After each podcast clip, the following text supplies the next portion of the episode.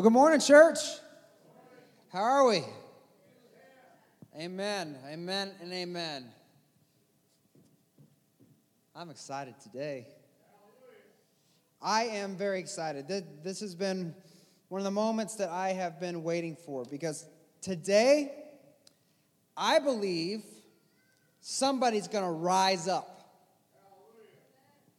I do. I believe today there's going to be a breakthrough in someone's life today that, that faith is going to just break forth in their heart. That, that what's been holding you back and what has been weighing you down is going to be done away with in this place today. I believe that God is going to raise some people up today. Tap your neighbor on the shoulder and tell them, I'm going to raise up today. And you can too. I'm going to rise up in this place today. We've been going through this series of Psalms, some of my favorite Psalms in the book of Psalms in the Bible, uh, over the course of my spiritual journey as a, a worship leader in my studies. And, and today we've come to Psalm chapter 149 verses 6 through 9. Uh, the verses will be on the screen, but if you have your Bible with you, you can navigate there now. Just go to the center of the Bible, flip it open, and you should be in Psalms somewhere and uh, flip to the next to the last chapter in uh, the book of Psalms. Psalm 149, verses 6 through 9. Here's what God's word says. It says, Let the praises of God be in their mouths and a sharp sword in their hands, to execute vengeance on the nations and punishment on the peoples, to bind their kings with shackles and leaders with iron chains, to execute the judgment written against them this is the glorious privilege of his faithful ones. Praise the Lord. So, today we're going to talk about a very simple truth, something that each and every one of us are involved in, whether we realize it or not. And the truth is that worship is warfare. Worship is warfare. You are in a war. And no, this chapter of the Bible is not a call for Christian jihad. Right? This isn't for us to, uh, the psalmist is not asking us to take up arms and begin to slaughter all the infidels or the people that don't believe like us. No, that's not what is happening here. This is a prophecy. This is a prophetic word of the day of the Lord when Jesus returns to set up his eternal kingdom and the church of Jesus Christ reigns with him, rules forever, defeating all of his enemies, putting an end to sin and death and Satan and his angels and everything causing problems in this world. This is this prophetic uh, vision of the church ruling in victory with Jesus Christ. So, as we're reading this song, this is a, a song that's inspiring hope, that's getting us to look ahead to what is yet to come. But something I see here in this psalm, in Psalm 149, in verse 6, this is our key verse today, something that I think we can and should be applying to our lives is that number one, Psalm 149, verse 6, is a plea for the people of God to rise up in worship to rise up. Verse 6 says, Let the praises of God be in their mouths. That doesn't mean the praises of God will be in their mouths, but it means it can be in their mouths, that it should be in their mouths. Let the praises of God be in their mouths. And number two, it's a call to faith based action. It says, and a sharp sword in their hands. This is that symbology of warfare. It's a proactive action against a foe, an enemy, or a struggle. So let the praises of God be in their mouths and a sharp sword in their hand. And the first thing I want to talk about today is I want to look at this plea for worship. This plea to the people of God to rise up in worship. So we started this series about this phrase that God is my song. We sang a song earlier that says, You are my sweet, sweet song. That means our God is everything. He's everything. He's not just the content or the, or the content of the words of our songs, but that He is what my soul sings out for, yearns for. He is the source of my strength, my hope, and my blessing. James, the brother of Jesus, in James chapter 1, verse 17, he says, Whatever is good, and perfect is a gift coming down to us from God our Father, who created all the lights and the heavens. Our God is the source of all that is good. All that we desire, all that we long for, everything good comes from God. And through this series, we talked about that if we want to truly be spiritually healthy, we have to have the faith and we want to have the faith and strength to weather the storms of life, to overcome the obstacles and trials that we experience on the path to fulfill God's plan for us, to the path to realize our greatest potential in Jesus Christ. And it begins with recognizing that God is all we need. We need nothing else but our God. And a couple weeks ago, we talked about God declared in his first commandment that we should have no other gods before him that his people should have no other gods, that our God gets to be the only God. And it's not because God is selfish. It's not that God wants something from us, but rather God wants something for us. He has a good plan for us, blessings stored up for us, restoration prepared for us, grace and mercy and love He pours down and crowns us with. God has made Himself entirely available to us. And it's through repentance that we turn from the gods that we have created for ourselves, the false and foreign altars that we so often bow down to, to access the good things He has in store. Because repentance refocuses us away from our sin and in toward the glory of God. Repentance restores our focus of our worship in the battle we studied that all through Scripture, repentance is a major theme because, as fallen, sinful human beings, until Jesus comes back and makes all things new, He gives us our new bodies that are free from the curse of sin and death. We are caught in a kind of spiritual tug of war. A war between God's Spirit in us, if you are a follower of Christ, and our sinful nature. There's this tug of war, this back and forth constantly happening inside of us. And our enemy, Satan, he also has a plan. God has a plan for good, Satan has a plan to steal, kill, and destroy. And the way he works out that plan in our lives is by leading you away from the worship of the one true God to bow down at another altar, to sin, to create false gods for yourself as you follow your fleshly or sinful desires and your own wisdom which means that every day, every day for a follower of Jesus Christ, a believer in the Messiah, the Son of God, we have a choice to make as his church. The choice is, is which God will we worship? Which God? The God of heaven and earth or the gods of our own making? And that is the tension where we live.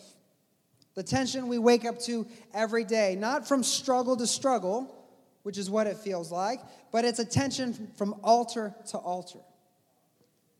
We are caught up in a worship war, not over what style of music we should be singing in the church, but over a war about which God we will worship with our very lives. And the more we worship other gods, the more defeated or defeat we'll experience, the more heartache and pain will experience, the more complication we have in our lives, the weaker we'll begin to feel emotionally and spiritually, and the more depressed and hopeless we will be throughout our day. And the lie Satan has been telling us from the very beginning of creation is that God doesn't know what he's talking about. God can't be trusted. That big dusty Bible on your coffee table, yeah, that's not relevant to you anymore. We've evolved past that. See, if you remember the story in the garden, Satan had a conversation with Eve, and he tempted Eve with the fruit of the tree that God said, Don't eat. In Genesis chapter 3, verse 6, the word of God says this It says, The woman was convinced. She saw that the tree was beautiful and its fruit looked delicious, and she wanted the wisdom it would give her. So, not only did Satan get Eve to only focus on the good parts of the tree, but the problem is that the tree it had a name, and its full name was the tree of the knowledge of good and what? Evil. It wasn't just good, it was good and evil. You see, when we are tempted with something that is outside of the will of God, that goes against what He says in His Word, when we're tempted to worship false gods or bow down at altars to foreign gods in our lives, what Satan does is he gets us to only focus on the part that is good, that is attractive, that seems to be pleasing. You know, if sin wasn't enjoyable, none of us would do it. Sin is pleasurable, it is enjoyable, and Satan gets us to only focus on those good parts, how good it's going to make us feel, the good benefits for us in that moment. And in Eve's case, he got her to focus on the wisdom the fruit would give her. But what we don't see in the moment of temptation, what we're not focusing on in that moment, we give in to sin and we begin to worship false gods with our lives, is all the evil that is going to be unleashed as we bow down at a foreign altar. We don't see the pain that comes with living an immoral life, a life outside of God's will for us. We don't see the pain of drug addiction when we're hanging with our friends and are thinking about trying it for the first time. We don't see the pain of sorrow when it comes to making a decision about a pregnancy that goes against God's will and design and plan for human flourishing. We don't see the heartache that comes along with the temptation. And as we fall to prey to Satan's game over and over and over again, it starts off as a little temptation, a little sin, something that's not really a big deal or going to make a big impact. A little bit of time spent worshiping at foreign altars, but eventually that temptation leads us into a life that is immersed in destructive thoughts, destructive decisions, destructive behaviors, and habits. It wears us down emotionally, spiritually, until we get to the place where we feel like we have nothing left to give. What is supposed to be an abundant life of joy, of blessing, uh, of peace that comes from God ends up being a depressing life of hopelessness and sorrow, where we even contemplate giving up our own lives, the very gift God has given us, because through our worship of false gods, we end up in a spiritual desert. And David, one of Israel's mightiest kings, he had everything fame, fortune, renown, an unstoppable army. He made a decision to worship at a false uh, God's altar, and he sinned against the Lord by committing adultery and having his best friend killed, and different events unfolded in his life as a result of that worship uh, to the false God. And he lost his crown, he lost his kingdom, to his son who tried to kill him, to try to take his own life. And as David is wandering the desert in Psalm chapter 63, he writes a song kind of relenting, uh, refocusing his life on realizing what he had done. And in Psalm 63, here are David's words. He says, Oh God, you are my God. I earnestly search for you. My soul thirsts for you. My whole body longs for you in this parched and weary land where there is no water. I've seen you in your sanctuary. I've gazed upon your power and glory. Your unfailing love is better than life itself. How I praise you. I will praise you as long as I live, lifting up my hands to you in prayer, for you satisfy me more than the richest feast. I will praise you with songs of joy. What David recognized is that his sin his temptations, the altars of the foreign gods that Satan was trying to lead him to bowing to, that was only an illusion of satisfaction. But the fact is, that it was like drinking a pitcher of salt water. The more he drank, the thirstier and thirstier he became. And this world that we live in, that we wake up to each day, is a spiritual desert. It's a dry and thirsty land where there is no water. It has nothing that can satisfy. The legends, the chart topping band, the Rolling Stones, said something very famous. It says, I can't get no what? Satisfaction. I try and I try and I try, but what? No. No. I involve and engage myself in all the world's delicacies. I bow at every foreign altar that seems attractive to the eye, but I cannot get any satisfaction. It's because satisfaction doesn't come from the world, it comes from the Lord. And we fall for these same traps when we follow the allure of temptation rather than pursue the heart and will of God.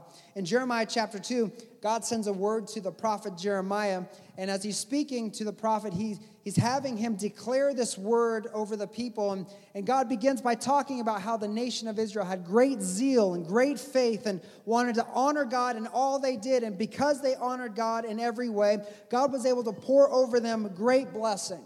They were a great, prosperous nation.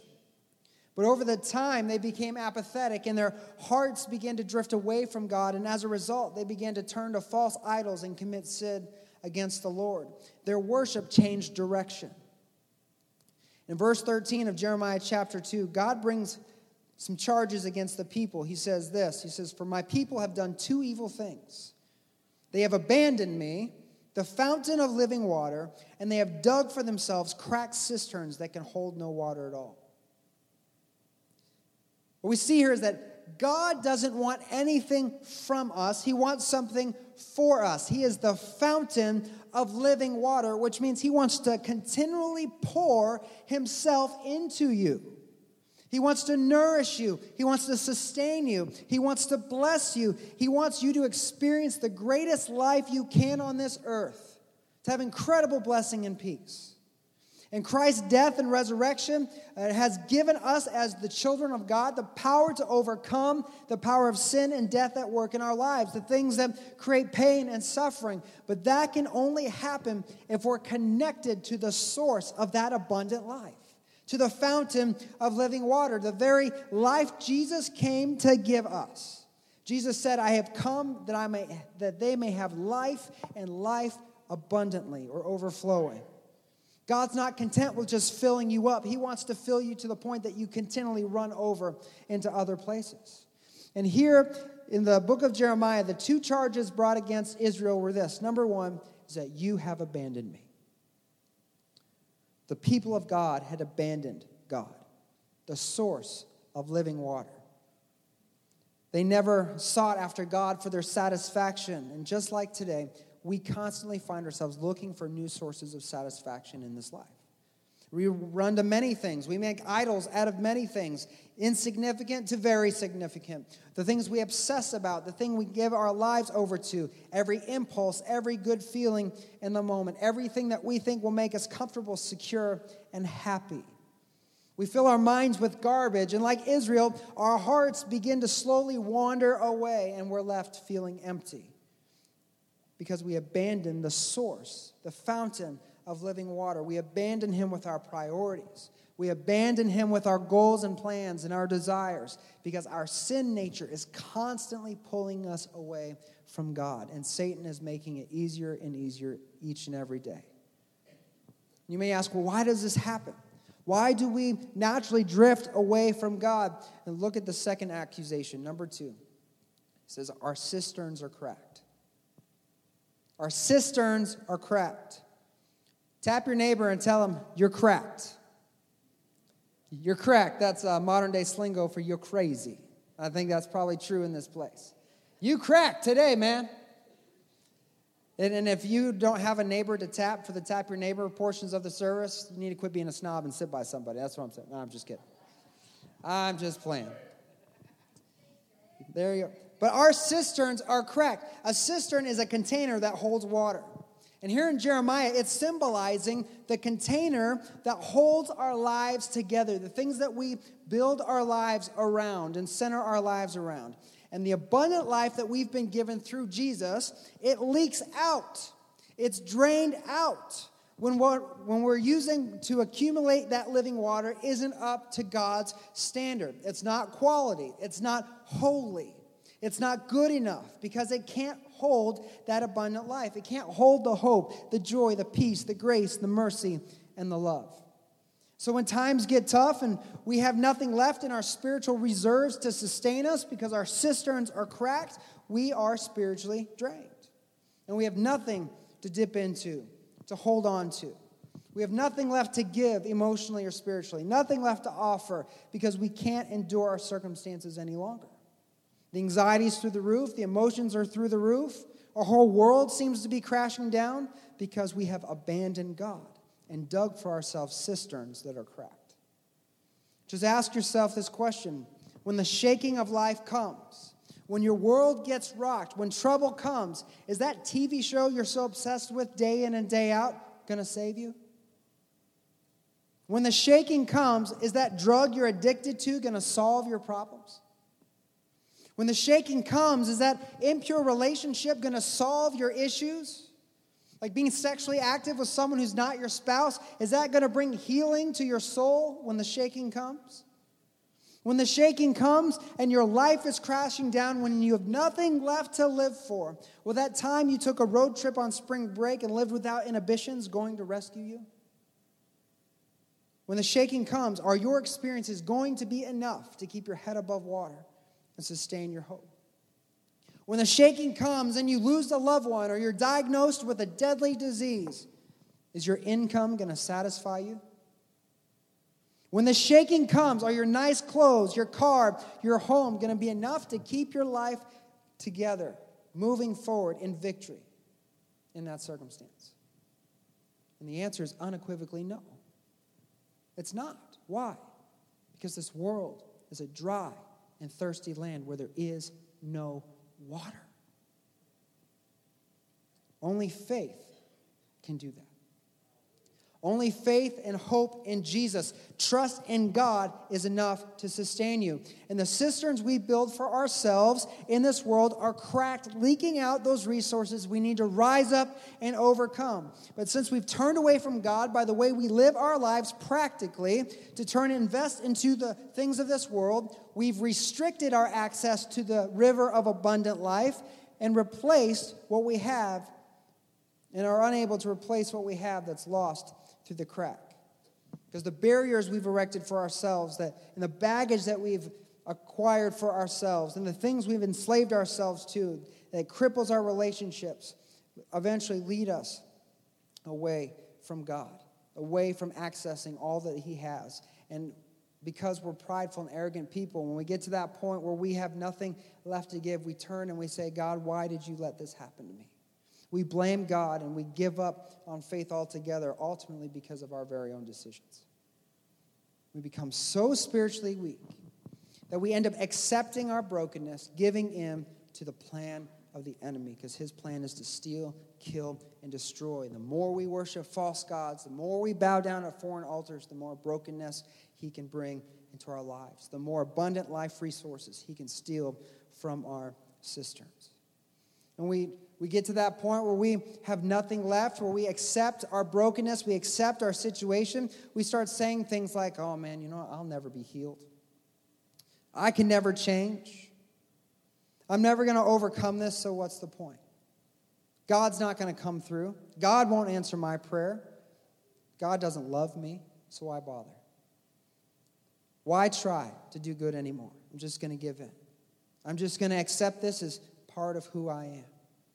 And with that frame of mind, when the enemy gets us to that point where we have that frame of mind, we remain defeated, weak, spiritually ineffective, because that's what Satan wants. That's the way he wants us to be. But if we would hear that call from the psalmist, that call to praise, don't sing the tune of the enemy, don't agree with his plans don't fall for his temptations. Don't believe the lies that he spews to you, but let the praise of God be in your mouth. Declare the truth, proclaim his promises, proclaim his greatness, not just with your words or with your voices, but with your very lives, answering that call to action. You're going to see some things change. You're going to see the world in a way you've never seen it before. You see, the answer for that plea of worship, when we answer that call, faith rises in our hearts and moves us into the second part of Psalm 149 6. It moves us into faith based action. Because worship is warfare. Psalm 149 6, where it says, Let the praises, that phrase, let the praises, that's the word in the original language, romema Say that. Romema. Romema. Let the praises. Romema, which means uplifting or arising or rise up.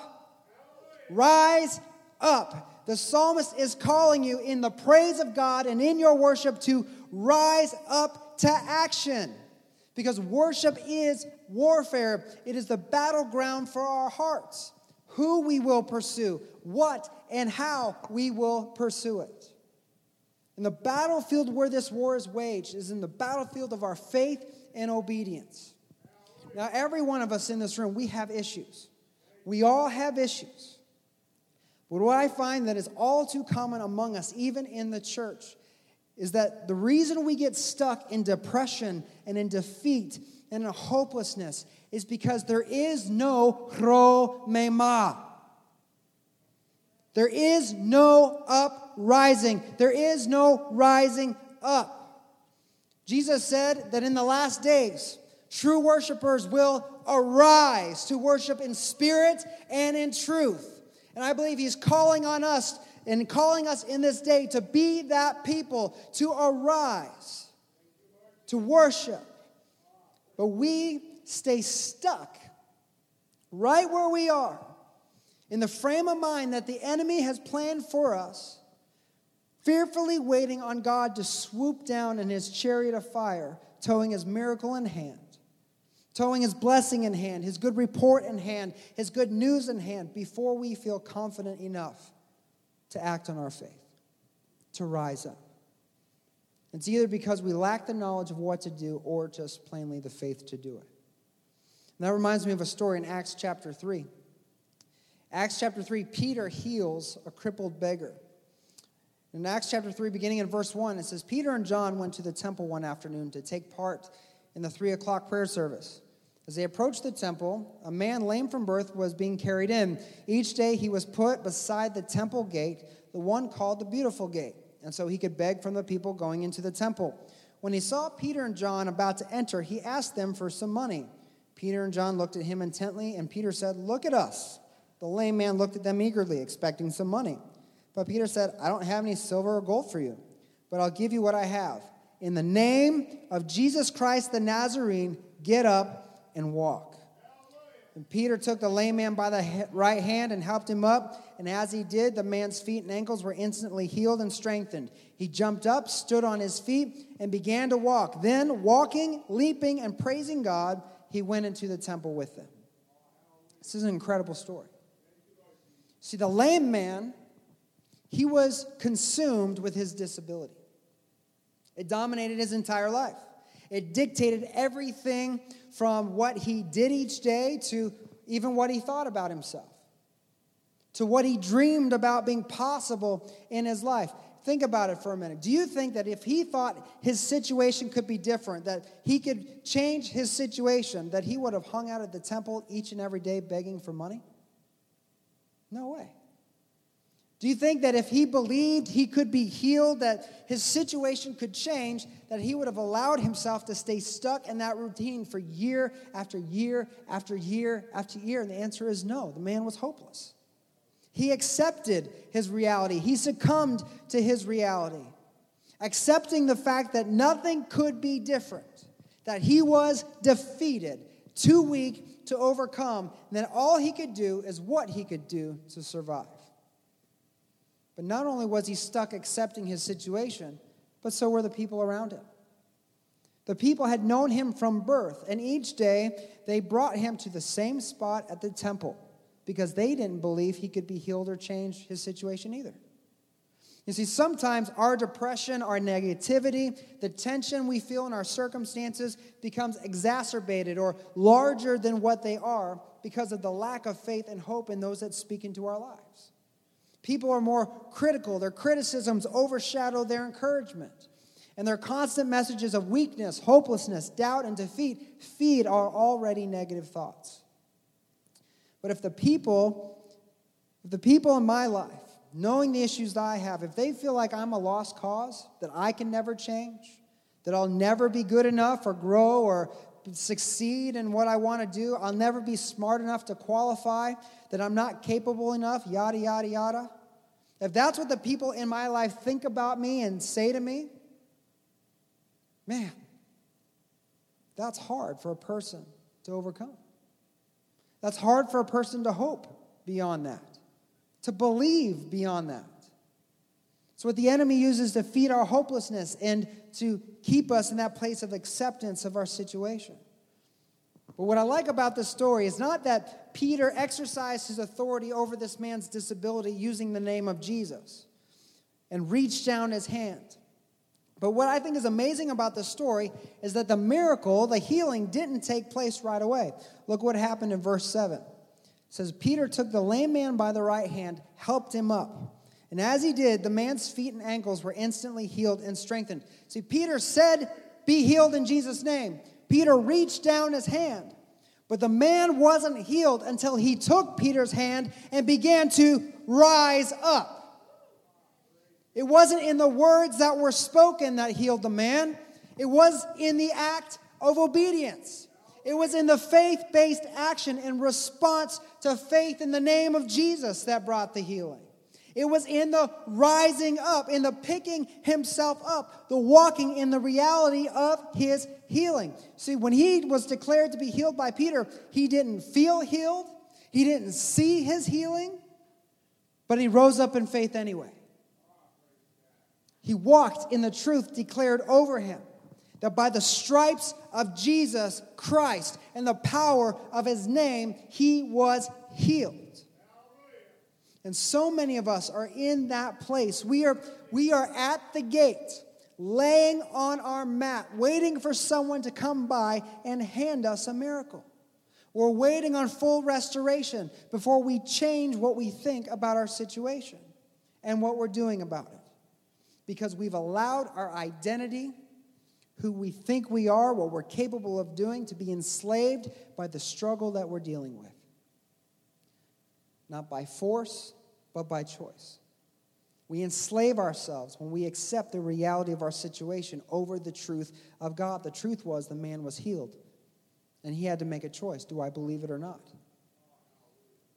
We believe the lies over the truth, and in essence, we become willingly worshipers at the altars of foreign gods, giving them authority over us. We worship our false gods. We worship our enemy when we believe his lies over the truth. And it's in how we think and how we speak and in how we behave. Question I have for you today is what identity have you enslaved yourself to? What altar, what false God, what circumstance have you enslaved yourself to and began accepting and believing? What circumstance in your life is keeping you defeated, lying on the mat today? What have you allowed to come between you and the fountain of living water, between you and what Jesus has already made available to you? What have you been enslaving yourself to? What have you been accepting?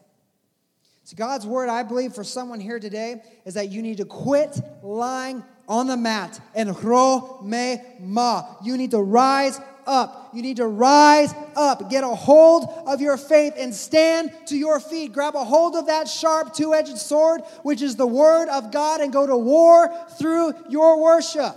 See, as the man began to stand, strength returned to his legs and feet. And soon he went from walking to leaping and dancing. And some of you want to go right from being crippled to dancing.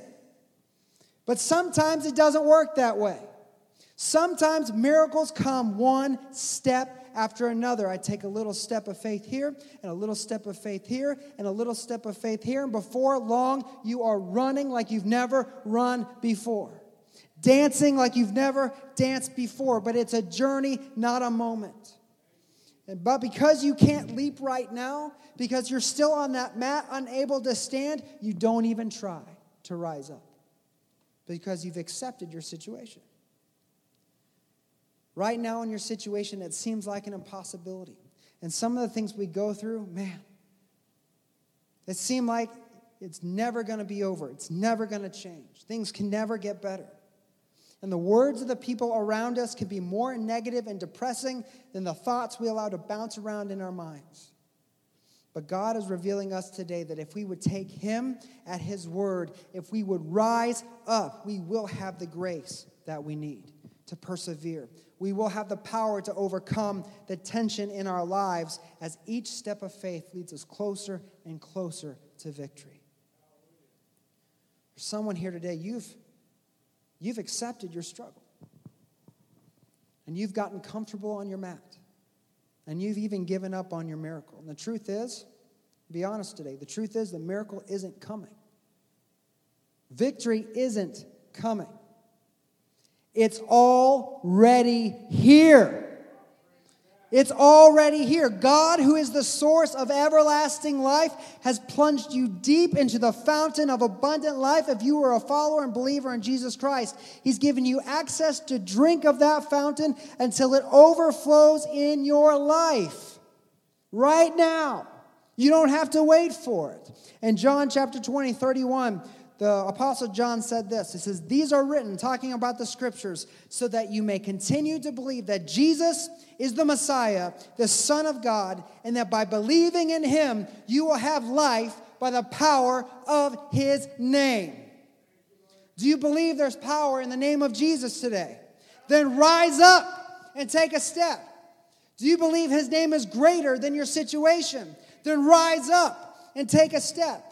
Do you believe his name is greater than your sickness? Then rise up and take a step.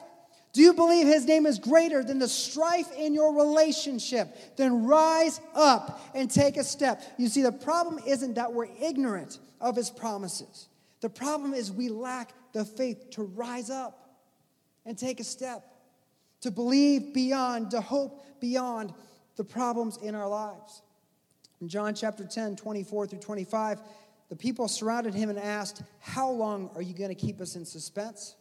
If you're the Messiah, tell us plainly. And Jesus replied, I have already told you, and you don't believe. But the proof is in the work I do in my Father's name. And there's some of you here today, you know who he is because you have already been told. But you're waiting for something. You're waiting for something before you can go all in with your faith, before you're willing to rise up in Jesus' name. Jesus continues, John 10 38, he says, But if I do his work, believe in the evidence of the miracle, miraculous works that I've done, even if you don't believe in me, then you will know and understand the Father is in me and I am in the Father. What Jesus is saying is that the proof is in the pudding, y'all. If you don't believe, rise up and see what happens. Look at what I've done. Believe in the works. Believe in what I've accomplished. Believe in the death and resurrection of Jesus Christ because that proves I am who I say I am. That proves the power of my name. Believe in me. Come drink from the fountain of living water. Take my hand, rise up, and walk out of your situation and into my victory. See, as the church, we are meant to rise, to be the people who rise up in spirit and in truth. We praise in expectation of victory, and we walk taking steps of faith in response of victory. We have so much anxiety about change, even we know the change will be for our good. We don't like to be stretched, even though we recognize God has to stretch us if we're able to grow. And today, God is asking you to let Him stretch you. He's asking you to grow your faith. Because the more your faith grows, the more living water that brings abundant life He can pour into your cistern. Turn away from the lies of the enemy. Put down the false idols that have dominated your life. Walk away from those foreign altars and rise up to the praises of God. Let the praises of God be in your mouth and a sharp sword in your hand. Wake up each day to the war and wage it for the glory of God with the worship of our great God and King. What is in your life today that you've been waiting to be delivered from? What pain are you harboring? What's been dominating your life? What have you been allowing to enslave you? Whose altar have you been bowing to today? Right now right where you are, in this place, you need to decide enough is enough. The lies will not dominate me anymore. The sickness will not enslave me anymore.